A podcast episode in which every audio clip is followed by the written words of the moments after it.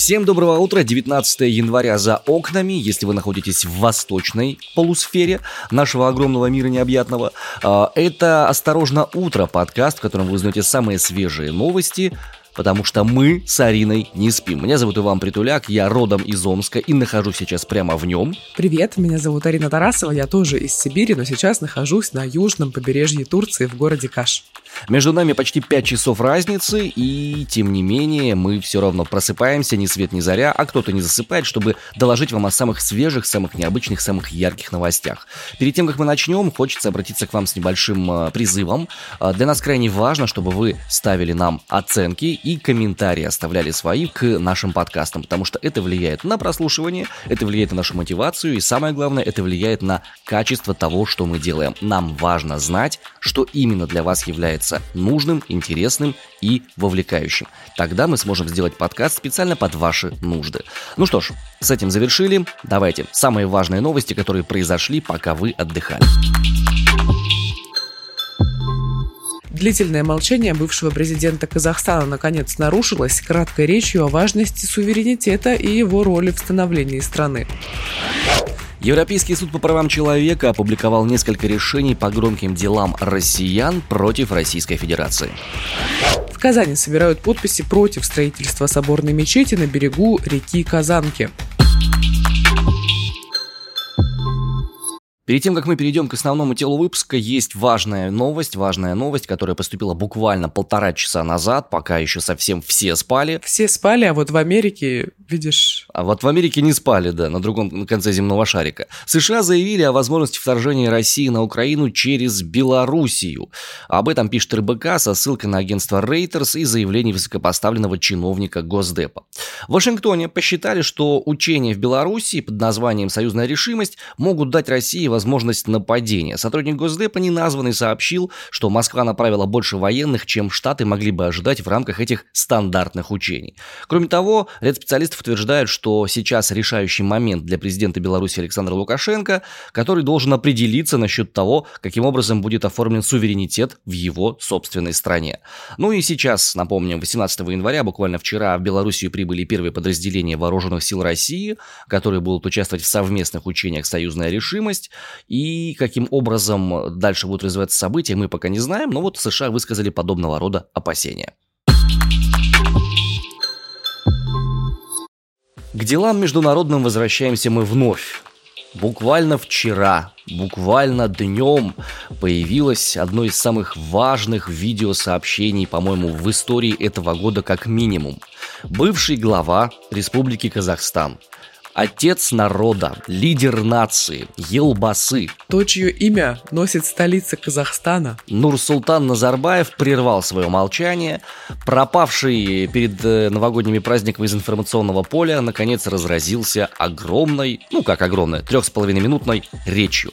Он живой, он невредимый, он явился перед согражданами. Слушай, даже короче, чем новогоднее обращение. Вот, да, совершенно верно. Он выступил с официальным обращением на казахском языке и на русском языке соответственно.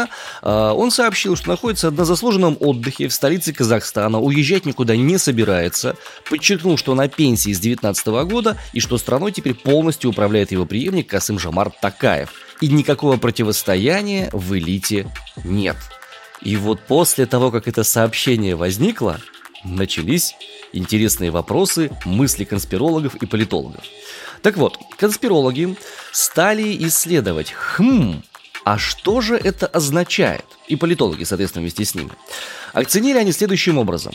Они считают, что идет системная работа команды Такаева по снижению влияния команды Назарбаева. И если Назарбаев говорит, что никакого раскола в элитах нет, то нужно делать обратный вывод – Судя по всему, в настоящий момент идет передел власти между семьей Назарбаева и президентом действующим э, Казахстана Такаевым, соответственно, потому что мы видим в последнее время все больше и больше представителей этой самой семьи, родственники Назарбаева, так или иначе, либо лишаются своих должностей, либо отправляются на ПМЖ куда-то в другие страны. И даже есть в сети ходит твит от э, младшей дочери Алии э, Назарбаевой, в котором она пишет как раз о том, что Такаев сейчас фактически забирает ее семью, забирает то, что эта семья заработала. Но авторство твита, оно как бы не подтверждено официально, но картинки подобного рода ходят. Короче, говорят, что Монтеки и Капулети в Казахстане все-таки столкнулись лбами.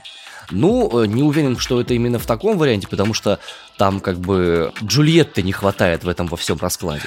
Но, тем не менее, э, даже видеографы, которые исследовали это самое видео, нашли порядка 20 монтажных склеек, что, по их мнению, говорит о том, что бывший президент э, Казахстана не очень уверенно себя сейчас чувствует.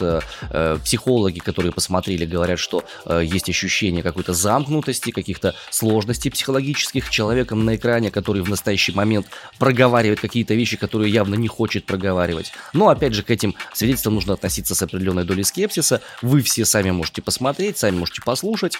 А, главное, о чем сказал непосредственно президент бывший, это о том, что должно быть самым важным в Казахстане. И вот, что это по его мнению. Всем известно, что я 30 лет, не покладая рук, работал во имя нашей Родины. Мы укрепили ее границы. Мы проводили прогрессивные реформы.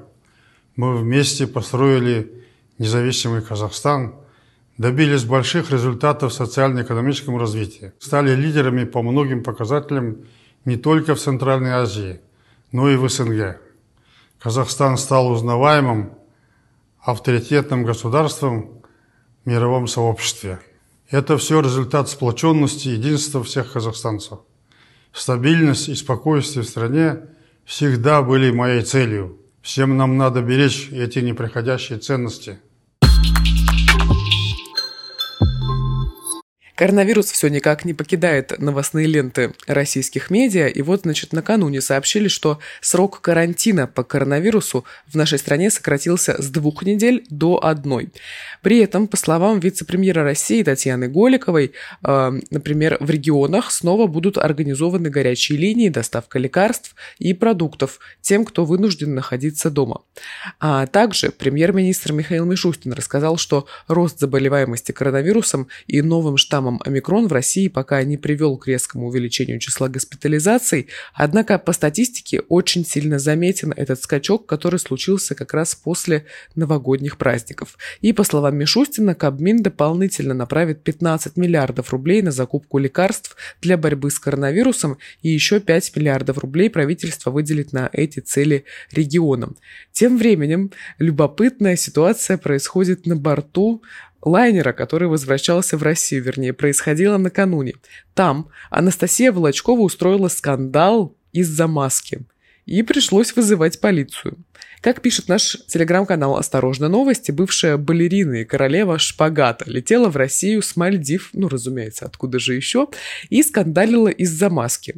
Скандалила пьяно, по словам пассажиров, кричала что-то на своем а, Волочковском, и все это снимала на свой телефон, собственно, видимо, чтобы потом продемонстрировать подписчикам в Инстаграме. Не хотелось ей надевать маску, ну а потом по прилете, вместо того, чтобы людям идти за багажом и скорее уже отправляться домой после длительного нахождения в самолете на судно поднялась полиция, прям несколько сотрудников, было около четырех, и составляли протокол, потом все дружно фоткались с Волочковой, ну, в общем, так по-русски. И вновь возвращение к международным делам. Буквально вчера было опубликовано несколько очень громких решений Европейского суда по правам человека по делам из России. Э, несколькими строками их озвучим, поскольку они очень важные достаточно громкие, и периодически мы упоминали о них в наших информационных выпусках, и другие новостные каналы также упоминали про них в своих материалах. Начнем с дела Дмитрия Каруева. Активисты из Чувашии привлекли за мелкое хулиганство в Российской Федерации после плевка в портрет Владимира Путина. Суд признал арест на 15 суток нарушением свободы слова и взыскал 10 тысяч евро компенсации морального вреда. Дело вели юристы компании «Апология», соответственно. И еще одно решение за Европейским судом э, накануне присудило ведомство 20 тысяч евро жительнице Забайкалья Любови Васильевой, сын которой покончил с собой из-за дедовщины в армии. Об этом нам сообщает «Медуза», признанная в России иностранным агентом. Произошло это в 2005 году. Самоубийство Сергея Васильева во время срочной службы он покончил с собой. Его отправили в одну из воинских частей Читинской области, где над ним и другими новобранцами начали издеваться старослужащие. ЕСПЧ счел, что в деле Любови Васильевой российское государство нарушило статью 3 Конвенции по защите прав человека «Право на жизнь» и вот э, сравнительно недавно вынесло приговор о том, что присуждает 20 тысяч евро жительнице Забайкалья. И еще одно дело, а, дело Екатерины Худорожко заключается в том, что а, там тоже была проблема с дедовщиной. Ее сын еще одна жертва этой самой дедовщины, но этот раз на флоте. Суд также признал власть виновными и взыскал 26 тысяч евро компенсации морального вреда. Подробности по делу Екатерины Худорожко. Ее сын Сергей служил в береговой охране на Камчатке. Во время психологического осмотра перед армией суицидальных наклонностей у молодого человека не обнаружили, однако на службе Сергей совершил самоубийство. Следствие возбудило уголовное дело против сослуживца Худорожка, полностью доказало его вину и выяснило, что, оказывается, на флоте деды собирали деньги с солдат младшего призыва, а офицеры этого никак не пресекали. Очень долго тянулось расследование этого самого дела, однако в ЕСПЧ пришли к выводу, что власть власти не смогли должным образом позаботиться о солдатах и обязаны за это заплатить. И заметил ты, да, что большинство дел, вот о которых мы сейчас сказали, большинство решений касаются именно срочной службы в России. Кажется, действительно что-то с ней не так все-таки. А, слушай, ну есть очень нехороший поговорка, что армия и тюрьма в России это две одинаковые практически структуры, построенные по принципу тоталитарного подавления и внутреннего насилия. И если и там, и там происходит что-то страшное, то это происходит, ну, очень сильно, очень серьезно. Отдел международных, давайте вернемся к делам локальным. В Казани собирают подписи против постройки соборной мечети на берегу реки Казанка. Соответствующую петицию опубликовали на сайте change.org. Считает автор этой петиции, что возведение храма скажется плохо на местной экологии, на местных жителях и вообще не является таким уж глобально необходимым, потому что место стройки – это зона отдыха. Об этом говорится непосредственно в тексте петиции. А, кроме того, автор петиции обратил внимание на тот факт, что мечеть намерены возводить слишком близко к жилым домам. И с очевидностью, что огромная мечеть, которую планируют построить на 10 тысяч человек посетителей, к ней необходимо строить, соответственно, место около 2000 парковочных и излюбленное место прогулок жителей Казани, оно просто превратится ну, в такую вот большую парковку с мечетью в ее центре. Об этом пишет и автор петиции, и те люди, которые эту самую петицию подписывают. Кроме того, выяснилось, что оказывается по градостроительному плану на этом месте изначально должен был быть рекреационный парк разбит. И сейчас появление на этом месте храма является несколько неожиданным для многих жителей города Казань. Ты заметил тенденцию, которая возникает периодически раз в какое-то время в России? Это недовольство и определенные протесты против постройки какого-то религиозного учреждения, ну, в частности, храма или собора. Вот, например, у нас в Красноярске очень долгое время проходили слушания, значит, решали вопрос о возведении так сказать, о восстановлении Воскресенского собора тоже в центре города, на берегу реки, и очень много было споров, быть или не быть этому кафедральному собору, э, тоже на набережной, как я уже сказала, на берегу реки, недалеко от моста, и все это хотели делать э, именно в зоне, знаешь, такой парковой, где сейчас люди гуляют, катаются на роликах, э, собак выгуливают, ну и, в общем, просто проводят время свободное. В Екатеринбурге в 2019 году тоже были протесты э, касательно постройки храма в сквере. Это, пожалуй, самые громкие протесты были, да. Да, в марте и в июне 2019 года, и направлены они были против строительства храма Святой Екатерины а, в сквере вот на этой площади. В Омске были также протесты, просто не такие многочисленные, а, против восстановления Ильинского собора, так называемого, который, по идее, в центре города возникнет и перекроет полностью движение в историческом центре нашего города. Зато красиво. Зато красиво. Странная штука какая-то происходит в последнее время, тут не спорю. Как ты думаешь, с чем вообще связано подобного рода желание вот восстанавливать все это дело? Ну, я думаю, что это определенная религиозная дань, скажем так. И вот, например, в случае Красноярска и Омска с Воскресенским собором и вот с вашим собором, который тоже хотели восстановить прямо в историческом центре города, тут вопрос в том, что Но это же было давно. И в советское время, значит, уничтожили такой большой памятник и архитектуры, и религии. Вот тоже ну, определенная дань восстановить память, возможно, какую-то. Мне интересно, какие комментарии пишут сейчас как раз вот к петиции э, по поводу Казанской соборной мечети. Там уже почти 1800 человек подписались, буквально меньше, чем за день существования этой самой петиции. Э, так вот, они говорят примерно то же, что говорили в свое время в Екатеринбурге, то же, что в свое время говорили в Красноярске и у нас тоже в Омске, что не хватает школ, не хватает больниц, не хватает огромного количества объектов социальной инфраструктуры, э, не хватает места рекреационного отдыха и появление на месте парка э, большого религиозного учреждения, это может сделать просто этот парк недоступным для светских людей, поскольку мы все помним, что сейчас даже фотографироваться на фоне соборов является небезопасным для свободы э, отдельных граждан. Ну, как-то я думаю, что все-таки не очень хорошо строить именно в уже, знаешь, сложившихся рекреационных пространствах что-то вообще, что угодно строить, неважно, храм это будет или скейт-площадка или что-то еще, если если у нас есть парк и люди в нем гуляют, уже любят это место, то зачем что-то переделывать? стабильность жизни определенную ломать и возводить там религиозные сооружения. А Казань является одним из самых э, передовых городов с точки зрения практик партисипаторного вовлечения людей в определении судьбы общественных пространств. Переведи на человеческий сразу, Иван Притуляк. Есть э, такой термин в урбанистике, называется как раз партисипаторное проектирование общественного пространства. И жители Казани разработали методологию, органы власти Казани разработали спецметодологию, по которой это все происходит. И из-за этого у них, по идее, гораздо большее количество общественных пространств на душу населения, чем во всех других городах. И они спроектированы умно, красиво и четко. И почему не пошли сейчас по этой э, стезе, по этому пути, именно партисипаторного проектирования, а что в этой рекреационной зоне делать, как ее ставить, как пользователей спросить этого пространства, что там должно быть, почему они этого не сделали, хотя делали до этого это 10 лет. Вот это вот неясно как раз. И продолжая религиозную тему, сегодня 19 января, крещение в России, и традиционно многие захотят пойти купаться в проруби. Это такая большая традиция, которая широко распространена в православном мире, и Русская Православная Церковь каждый год 19 января, значит, помогает людям окунуться в прорубь, освещает воду, ее можно, значит, прийти, взять в церкви, или у проруби тоже можно это сделать, но из-за коронавируса есть ряд ограничений, советов э, и рекомендаций от государства. Вот, например, недавно привившимся от коронавируса рекомендовали вовсе не купаться в крещение. И дело в том, что большой скачок э, температуры для тела, то есть из тепла, из ваших плюс 36 стабильной температуры тела, вы, значит, попадаете в ледяной прорубь. Советовали этого не делать. Частно Минздрав Подмосковья не рекомендует купаться на крещение после прививки от коронавируса, а в Адыгее из-за коронавируса вовсе отменили крещенские купания. Есть один российский город, который ввел ввел, например, ковид-сертификаты для купания в проруби. Это произошло в Магнитогорске.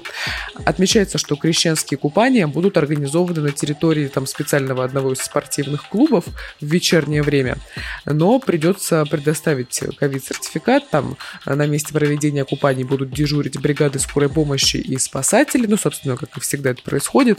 Вот, и в свою очередь сотрудники ГИБДД и МВД обеспечат безопасность для проведения этого мероприятия. Ранее Главное управление МВД России по Красноярскому краю ввело штрафы за купание в проруби на крещение, и теперь россиянам грозит штраф от 500 до 1000 рублей, если вот в Красноярском крае они отправятся сегодня погружаться в прорубь. Такие дела. Вообще стоит напомнить о том, что с медицинской точки зрения окунание в крещенскую купель именно в наших условиях, условиях зимы, это шоковая терапия и полезна она только для людей здоровых, закаленных и подготовленных. Ну да, то есть к этому нужно готовиться, а не так, что просто а была не была. Хотя бы за полгода, да, необходимо начинать закаливание процедуры специального, так с перепугу нырять в холодную это не стоит. У меня был опыт окунания в крещенскую купель, он был ровно два раза. А когда мне было 18 лет, когда мне было 20 лет. И, собственно, мне хватило, потому что как-то так получалось, что после каждого окунания все это превращалось в празднование, потому что согревались известно чем. А, то есть нырнул, вынырнул, сел в машину, накатил, и, собственно, дальше уже тебя повезли праздновать этот замечательный праздник. И как-то я решил перестать это делать, потому что какое-то как будто обесценивание этого самого яркого эмоционального опыта. Ну да, как-то так примерно и звучит. Ну а как ты чувствовал, не знаю, после этого какую-то легкость в теле? Вот многие говорят, что после окунания в прорубь у них буквально как будто все лишнее уходит. Слушай, ну, безусловно, есть эмоциональное воздействие и от температуры воды, и от осознания торжественности момента. В совокупности все это воздействует на психику. Но это же тоже, ко всему к этому тоже нужно прийти.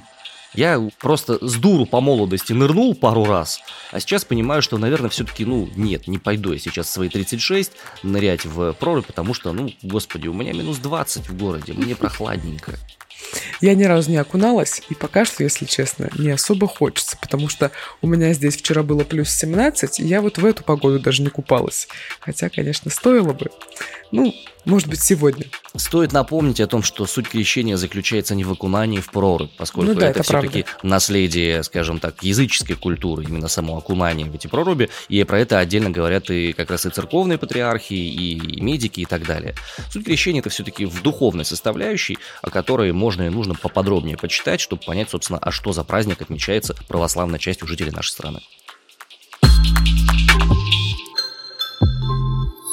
Ну и последняя краткая такая новость на сегодняшний день. В Ростовской области теперь не просто. Там запретили смеяться в ЗАГСе. То есть они наконец-то поняли, да, что надо... А, а, а что можно? Оплакать можно? Слушай, сделали вообще особенные правила для гостей. Вот, например, нельзя будет в зале находиться в верхней одежде и грязной обуви, брать с собой громоздкие сумки, пакеты или рюкзаки. Но я не помню вообще, вот сколько я была в ЗАГСах и видела, ну, не знаю, фотографии оттуда и так далее. Ни разу я не видела людей с таким набором вещей. Слушай, ты не видела, стало быть, тещ и видеографов некоторых. Believe me. Ну, я вообще, знаешь, нечастый э, гость на свадьбах, так что, мне кажется, и в силу своего возраста просто мои знакомые еще не так активно начали выходить замуж, но с каждым годом, значит, э, приглашения появляются. Вот, например, в прошлом году я была на одной свадьбе, возможно, в следующем будет две. Это замечательно. Чем дальше дальше, а потом по достижении какого-то возраста это все перейдет плавно в похороны. Нет, это все перейдет, скорее всего, в празднование разводов. А, ну или это тоже. А, давай нырнем поглубже, посмотрим, что там еще нельзя делать. Значит, нельзя в верхней одежде, грязной обуви, сумками, рюкзаками и пакетами. Понятно, видеографы, которые с рюкзаками ходят, в которых эта аппаратура, все, их убрали в сторону. Нельзя употреблять пищевые продукты и спиртное, Возникает вопрос, а зачем вообще тогда в ЗАГС ехать, если там шампанского за здоровье молодых не бахнуть, я извиняюсь. Что еще там нельзя делать? Запрещены громкие разговоры, в том числе по телефону. Смеяться, что-то восклицать запретили. Про слезы, значит, не сказали ничего. То есть смех запрещен во время проведения радостной церемонии. Ну, я думаю, что они просто поняли, что львиная доля людей, которые к ним приходят, особенно мужчин, они не очень настроены на смех, и смех их пугает и коробит. Слушай, не знаю, вот я иногда, знаешь, в таких э, стрессовых ситуациях я могу засмеяться. Это твой способ разрядки. Ну, это просто такая реакция. Да. да. И я не исключаю, что, возможно, если была бы какая-то не очень комфортная для меня обстановка, потому что чаще всего российский ЗАГС — это кринж. Вот. Если была бы не очень комфортная обстановка, то я бы такая... Дорогие брачующиеся. Боже! В этот знаменательный Слово «брачующиеся» уже слышишь Конечно. ты? Именем Российской Федерации. Отвратительно. И властью, данной мне Господи, кем же там власть-то данная? Ну, неважно, короче. И властью данной мне объявляем мы прогноз погоды. Ура! Ну что ж, метеорологическое путешествие начинается на урочище «Потерянный рай» в Рязанской области. Сегодня действительно как-то не очень. Минус 12, но, слава богам, небо ясное. А вот в поселке Найдено Московской области минус 10, и весь день на небе тучи. Тучи как люди, люди как тучи в поселке Найдено. Божечки, ты знаешь эту песню! Да. Арина, как так вышло? Тучи, а тучи, как люди. Ту -туру -ту, ту -туру, Тебя же еще не было, когда эта песня была в чартах. Зачем Вань, ты прошу, это знаешь? давай Откуда отправимся в Оренбургскую область прямо сейчас. В Оренбургскую да. область? А что там? А, там сегодня деревня Верхнего В ней отличная погода, минус 5, солнечный Замечательно, замечательно, абсолютно. Среда, маленькая пятница. Не знаю, можно сегодня прийти домой и приготовить какой-нибудь очень вкусный ужин. Но если придете с работы и ничего готовить не захочется, то закажите его себе, например, заранее. Включите какой-нибудь хороший фильм или наши спецвыпуски. У нас их накопилось достаточное количество, и мы готовим новый, который выйдет уже в эту субботу в полдень по Москве. Мы пошли его записывать, а вы не скучайте. Слушайте «Осторожно, утро» Ивана Притуляка и меня, Арину Тарасову. До завтра. Любим, целуем, адью.